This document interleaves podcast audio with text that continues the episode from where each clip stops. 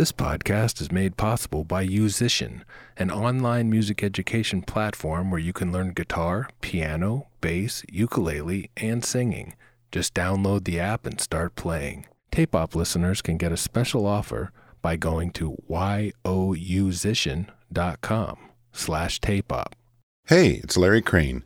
Welcome to the Tape Op Podcast.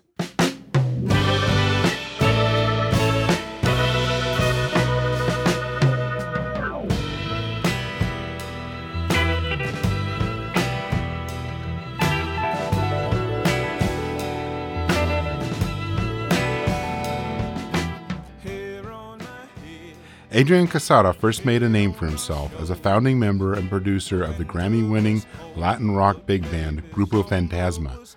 Since then, he has been writing and working on several projects.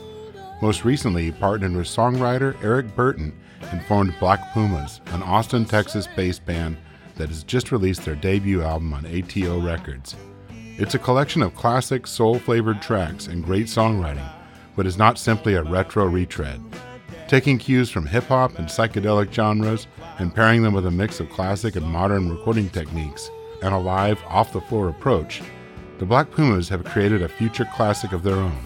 I interviewed Adrian back in 2013 for Tape Op issue 94, so having Jeff catch up with him was long overdue. Enjoy.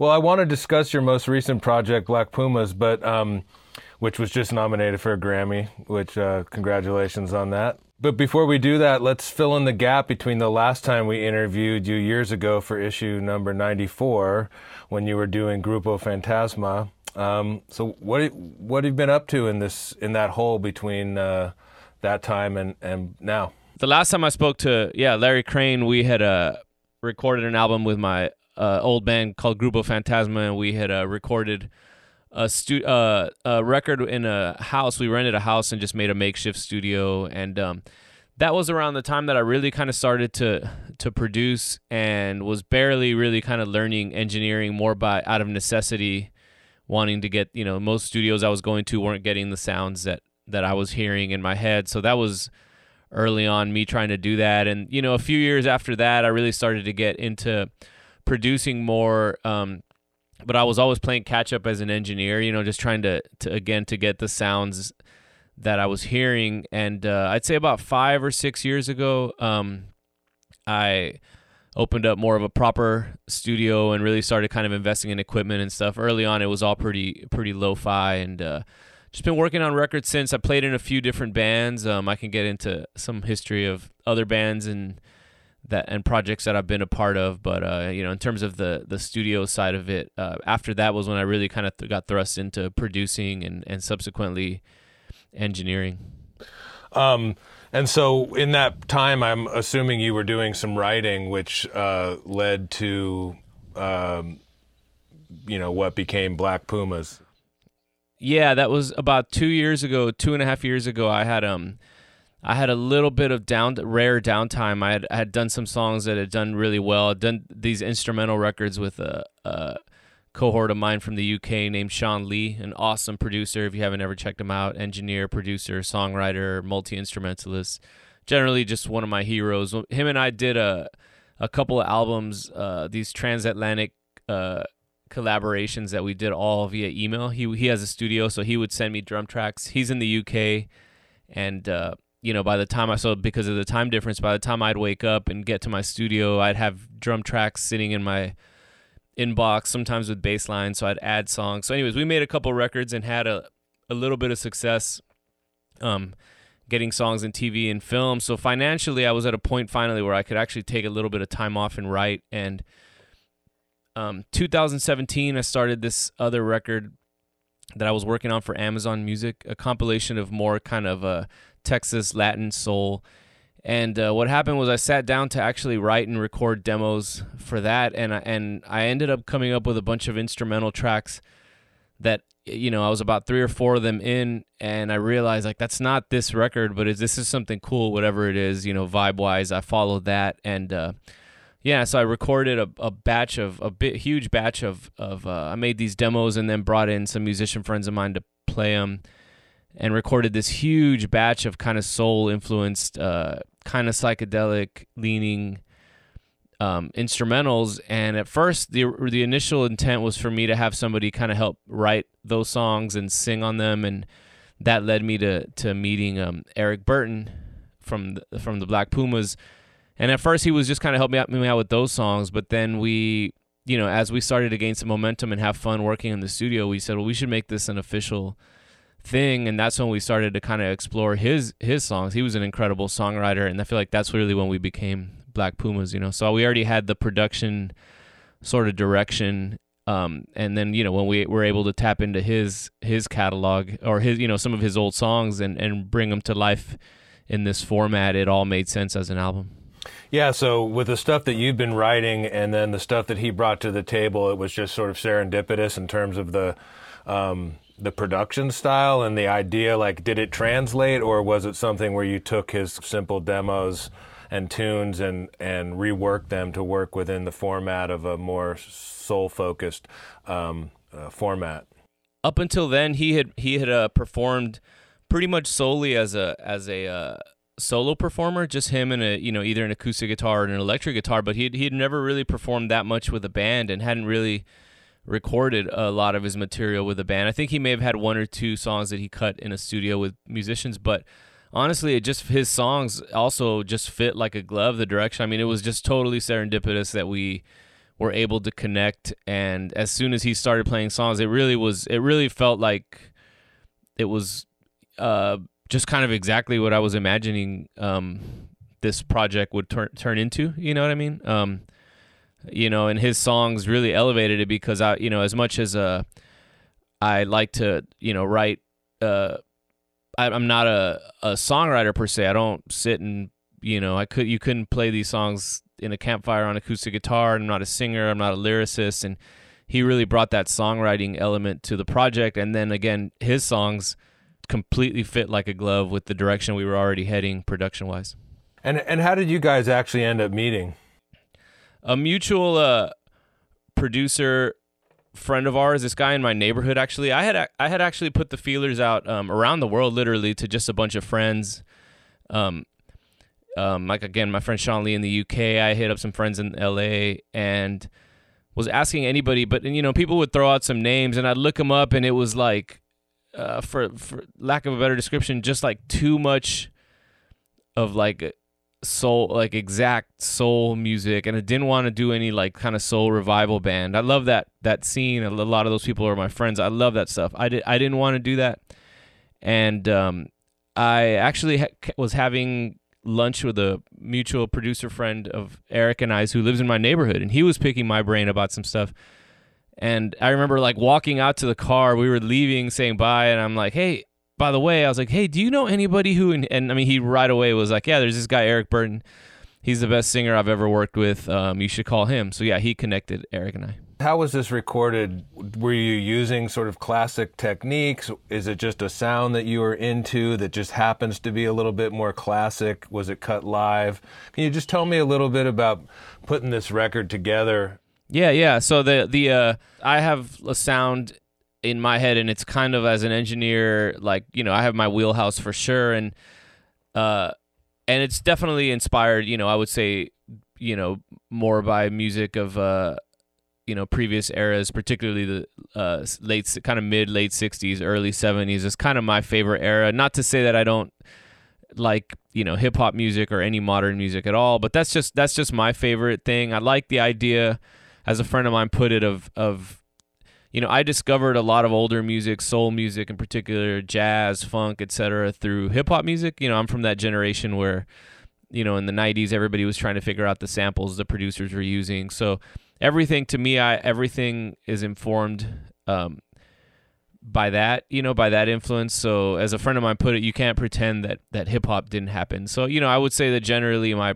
kind of production aesthetic leans towards you know older eras, 60s and 70s in particular. But uh, you know, I, I I would would like it to make my head nod like a you know Pete Rock or DJ Premier hip hop production as well. But but again, I also and uh, I got my start producing um, hip hop actually when I was in college on on drum machines on an MPC 2000. So everything kind of that I do now is still informed by then. But now I you know I'm, I'm really into live performance and and getting musicians in a room and how we play off each other. You know, so initially I started demos by myself based off drum loops and I kind of played everything myself.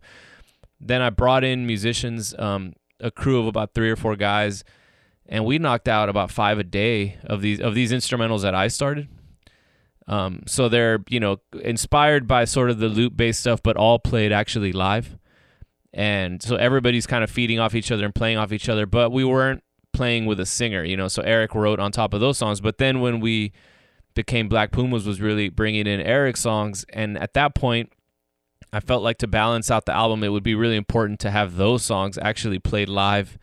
You know, nothing was uh, done to a click track, nothing like that. And uh, sometimes we even kept his scratch vocals. I mean, the performances were just, I wanted it to feel, you know, to really balance out the al- album. My the songs that I had started felt a little bit more loop based, even though they were they were all played live. There's literally no loops on the record. Um, but we performed it as such, and uh, so yeah, it was important when we had that. You know, Eric's songs were really were really pretty much all played live. Um, you know, we'd, we'd overdub here and there, fix something here and there, and redo vocals here and there, but but the performances are are pretty live.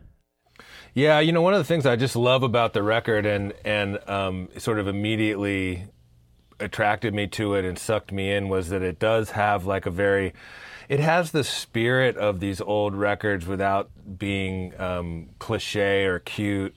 And it has it has modernness to it, um, but it also has some really some things about it that that we all love about those classic soul records. Um, um, I was going to ask you, like, looking back at some of those classics, what do you think it, it is? Um, and it's not. I'm not talking about specific recording techniques or microphones, but what do you think it is about those records that keep them relevant?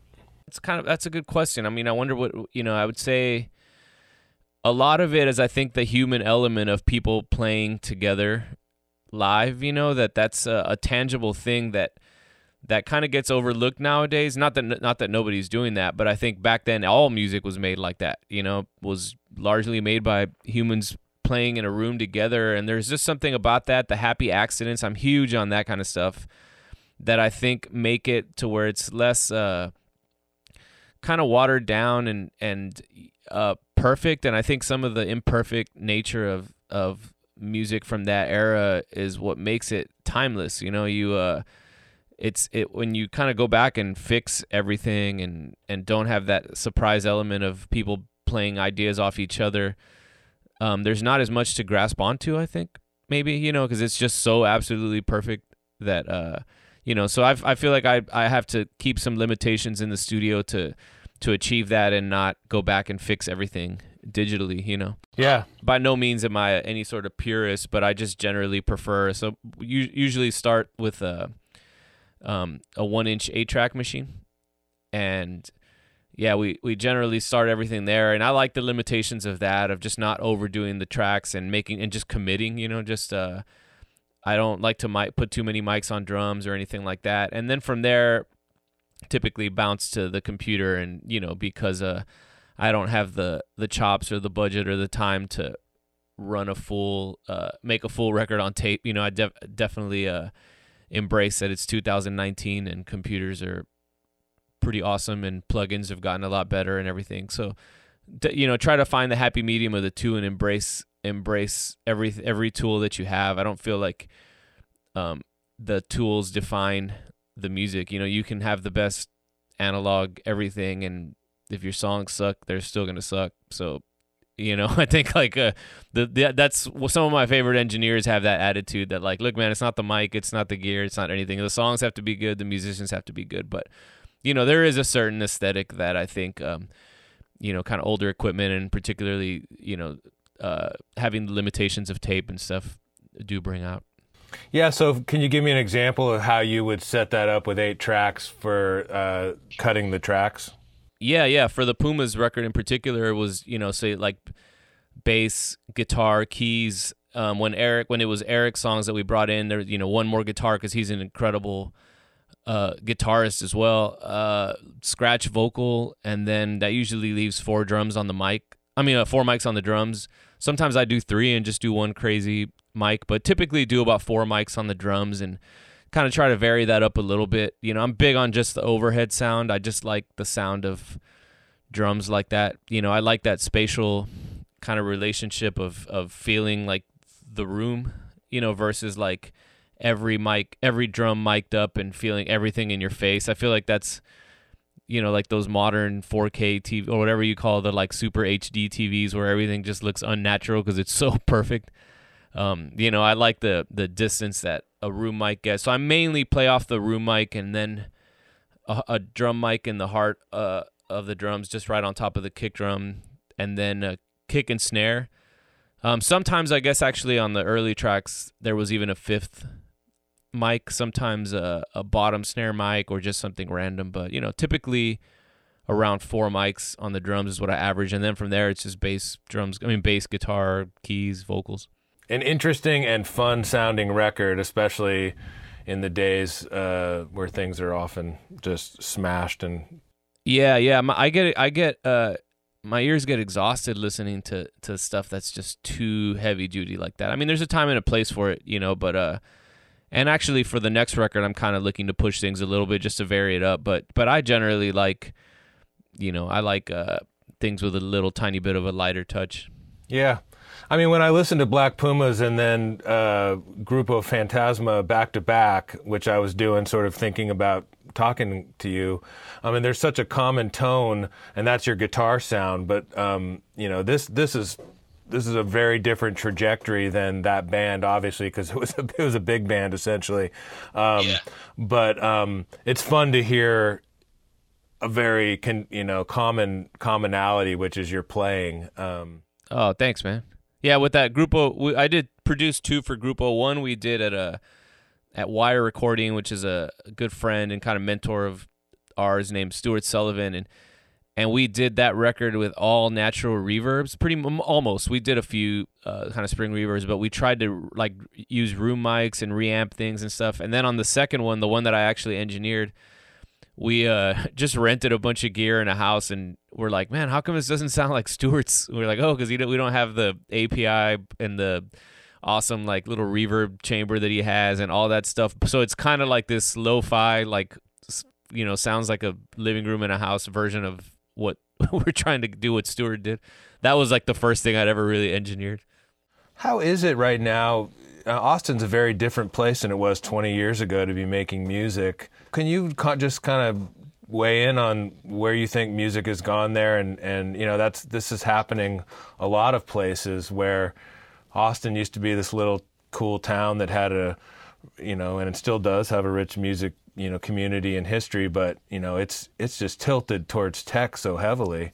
Um, what do you think that's done to the scene and and you know the music? Um, well, it's it's made it harder for a lot of musicians to to afford living here. You know, I moved here like 20 years ago and bought a house 14 years ago, so that was uh you know there's no way I could afford right now to move here at back at that age and like buy a house. So a lot of people are actually just kind of posting up right outside of Austin and little there's tons of little towns around here a lot of friends have moved studios outside of town, but um, to be honest, it's it's different for sure because it's not it doesn't revolve exa- uh, totally around the music kind of like it used to. There's so much going on here now, but man, there's still a really a very very rich musical community, and it's it's very different from LA. In in on one hand, it's like we don't have the industry here except for South by Southwest and a couple of festivals um, that they do in LA and New York. So sometimes there's missed opportunities for people, but there's a culture here of people that support live music like literally no other place in the world. And I, I'm not just saying that you know to blow smoke up Austin's ass, cause, but because I've literally I just came from you know uh, all over the world. And there's literally no other place like it where there's live music every night. And yeah not all of it's good of course. Can, there's that argument. But man there is a the level of musicianship here is very high. And if you're going to be um playing and and part of the scene and stuff generally the the, the aesthetic is very real and there and there's a level of musicianship and and respect and admiration. And there, you know, there's some bands that have made it huge out of here, but we don't have the industry like they do in a bunch of cities where there's no shortcuts uh, to to you know uh, being out there in the industry. But but it's also the only kind of place, one of the only places where oh well, this is not exactly true, but the, but there is an ex, a huge uh, t- pool of talent here where you can you know for a producer like myself who who works on a lot of music um you know i mean i have a huge rolodex in my iphone of you know if this person's not available there's another eight amazing musicians i can find. And that informed a lot of who played on the record who plays in the band and everything is that the talent pool is deep there's a lot of a lot of incredible musicians here well, let's talk about a couple of the tunes on the record. I, I, picked four that are standout favorites for me that I that I go back to, and if you're up for it, I would love to just dig into them just a little bit. And the first tune on the record is one of those tunes, "Black Moon Rising." Um, can you give me a little bit of the backstory on that one?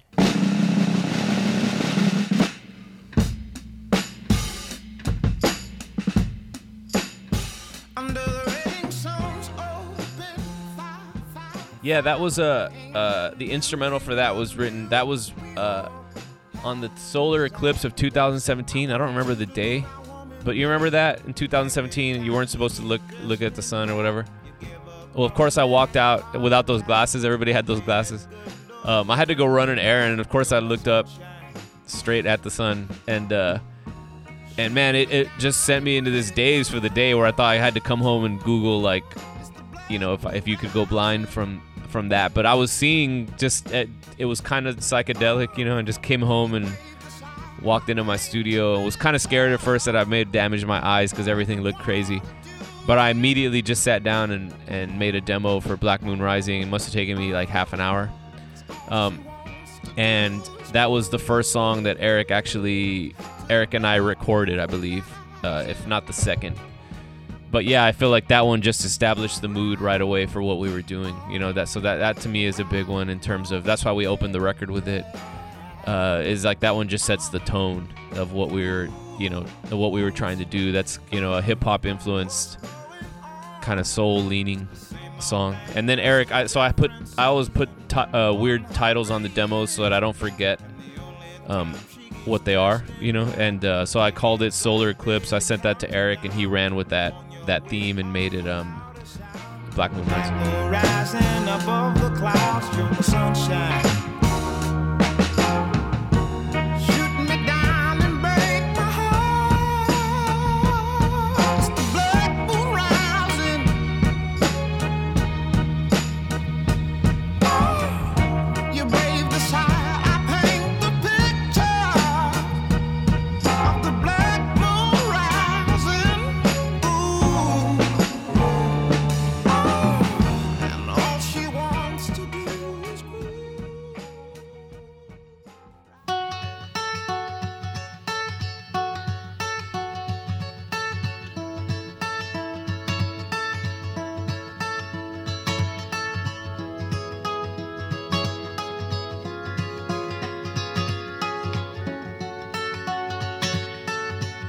How about colors?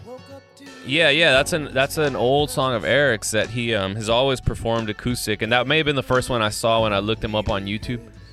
So uh, you know, he's never uh, play, really played that with the band much. He always just played that, but he's been he wrote that one years ago um, on his uncle's rooftop, and I mean, I, I heard it and was like, man, this song is is special, you know, a, a hit per se, as as they say, but uh so yeah, by that point in the album, I really felt like it would be important to capture that one live. We were already starting to kind of play live as a band, and um, and I felt like really that would balance that out. And you know, there was two directions to go with that one: either make, try to make it a pop, you know, super catchy kind of loop based production, or go live. And and I I opted to go as live as possible. I think most of that song, if I remember correctly, a lot of that is maybe his original vocal on the track that he cut live. And uh, so, yeah, that one, you know, I left it just kind of with the, the band.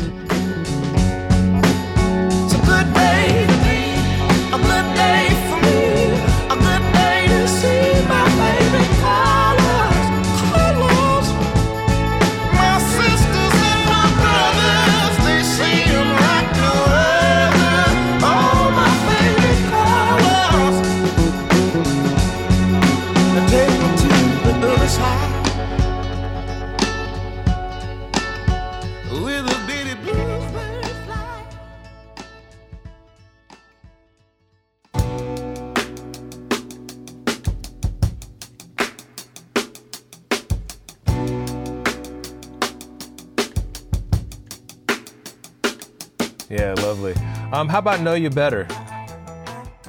Um, know You Better was from the original batch of instrumentals that I had as well, uh, and that was another one where kind of the drums were, were a big part of uh, of what influenced you know how, how we all played and how the song was written. That was uh, J.J. Johnson, incredible drummer here in Austin, who played on that. It's based off of uh, one of my other kind of favorite drum patterns, and I played it from one time, turned it off, and he said, "All right." So he he started playing that, and I really like this era of the the Temptations where things were they were kind of doing that psychedelic soul thing. It was Norman Whitfield was the producer, and uh, it was really influenced by that when making uh, this record, and I think that that one nods to some of that.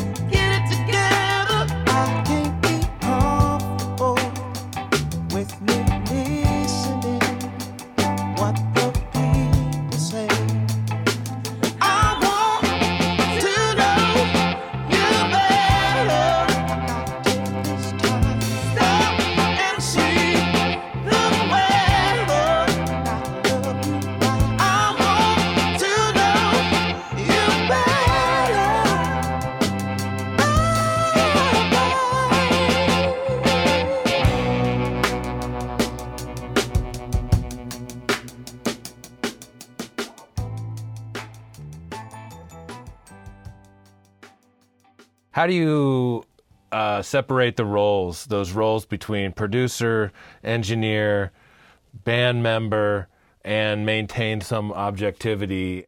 Yeah, as of now, I, I kind of see it all all one and the same. You know, I. Uh, the, you know, as far in terms of the guitar parts, it's just so specific to what I want. Um, if anything, if there's anything where I know what I want, it's the guitar parts. You know, so uh, um, I really you know, at some point as a producer, you think, well, you can just be the producer and not be the guitar player. But I'm just so particular about that. Again, I'm, I'm. This is just.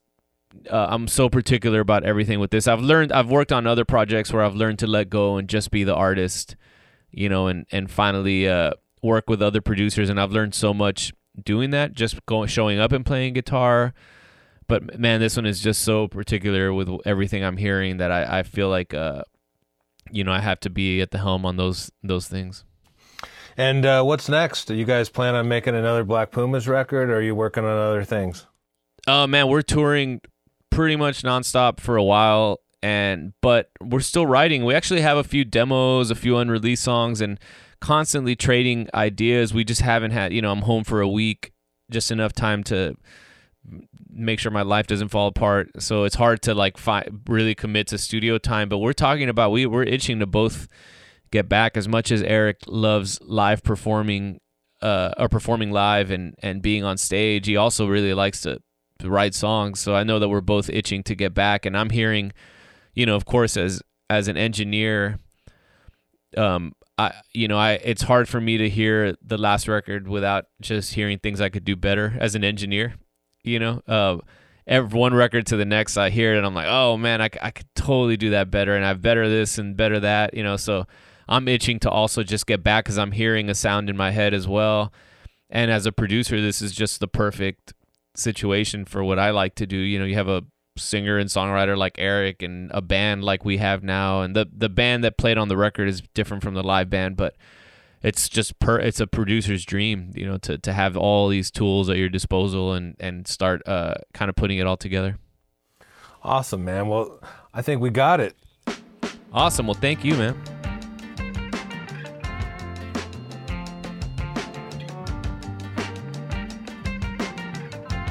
Thanks for listening. Find us online at tapeop.com, Facebook, Twitter, and Instagram. Until next time. May you find